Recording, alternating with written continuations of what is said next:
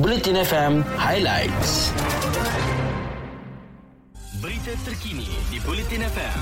Sumber daripada Harian Metro, Berita Harian, Free Malaysia Today, Utusan Malaysia dan Kosmo. Laluan perjalanan vaksinasi ataupun VTL darat di antara Malaysia dan Singapura akan dilaksanakan serentak dengan VTL udara pada 29 November ini. Menteri Besar Datuk Hasni Muhammad berkata ia adalah hasil perbincangan yang memutuskan perjalanan darat hanya untuk pemegang pas jangka panjang. Perjalanan darat di antara Singapura dan Johor Bahru hanya merangkumi sempadan pas jangka panjang untuk semua yang bekerja atau pekerja di Singapura yang bekerja di Johor Bahru. Sebelum ini, Perdana Menteri Singapura dilaporkan berkata, Malaysia dan Singapura akhirnya dapat memulakan kembali perjalanan rentas sempadan melalui udara menggunakan VTL mulai 29 November ini. Kedua-dua negara mencapai kemajuan baik dalam pemberian vaksin dan menguruskan wabak COVID-19.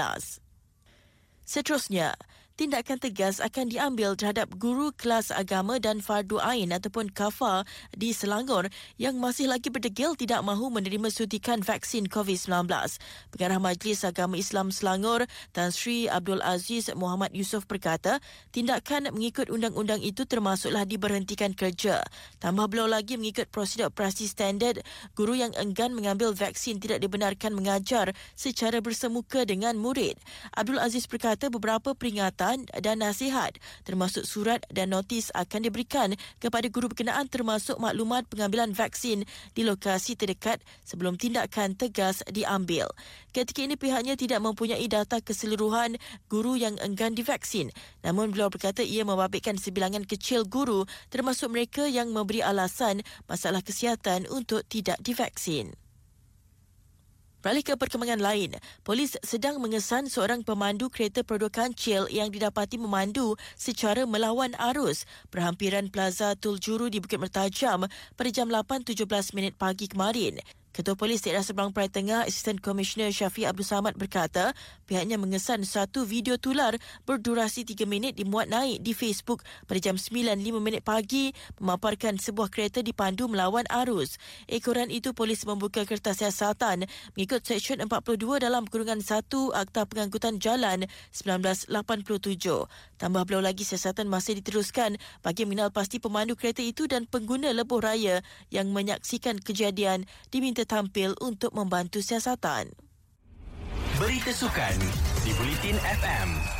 Selepas kalender sukan squash terganggu susulan pandemik COVID-19, kini kejohanan squash terbuka Malaysia bakal kembali dengan menawarkan hadiah keseluruhan bernilai RM209,000 Malaysia. Kejohanan berstatus gangsa dalam jelajah dunia PSA itu bakal membariskan kira-kira 40 pemain terkemuka dunia seperti pemain lelaki yang berada di ranking ke-12 dunia dari Colombia, Miguel Rodriguez dan mengiringinya selaku pilihan utama adalah pilihan kedua yang juga pemain ranking ke-15 dunia dari India.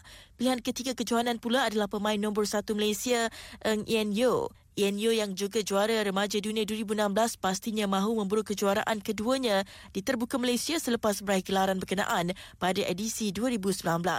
Kejuaraan edisi ke-40 tersebut dijadual berlangsung di Pusat Squash Kebangsaan Bukit Jalil dari 23 hingga 27 November ini.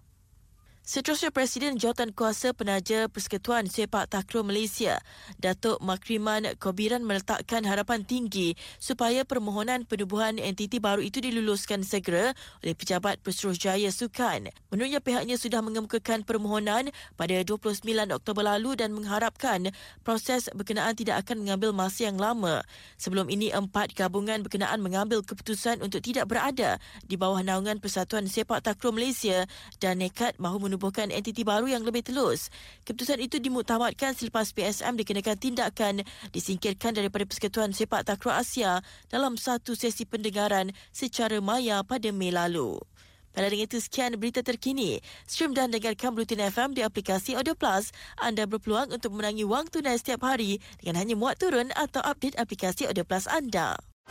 Ikuti berita-berita terkini di Bulletin FM.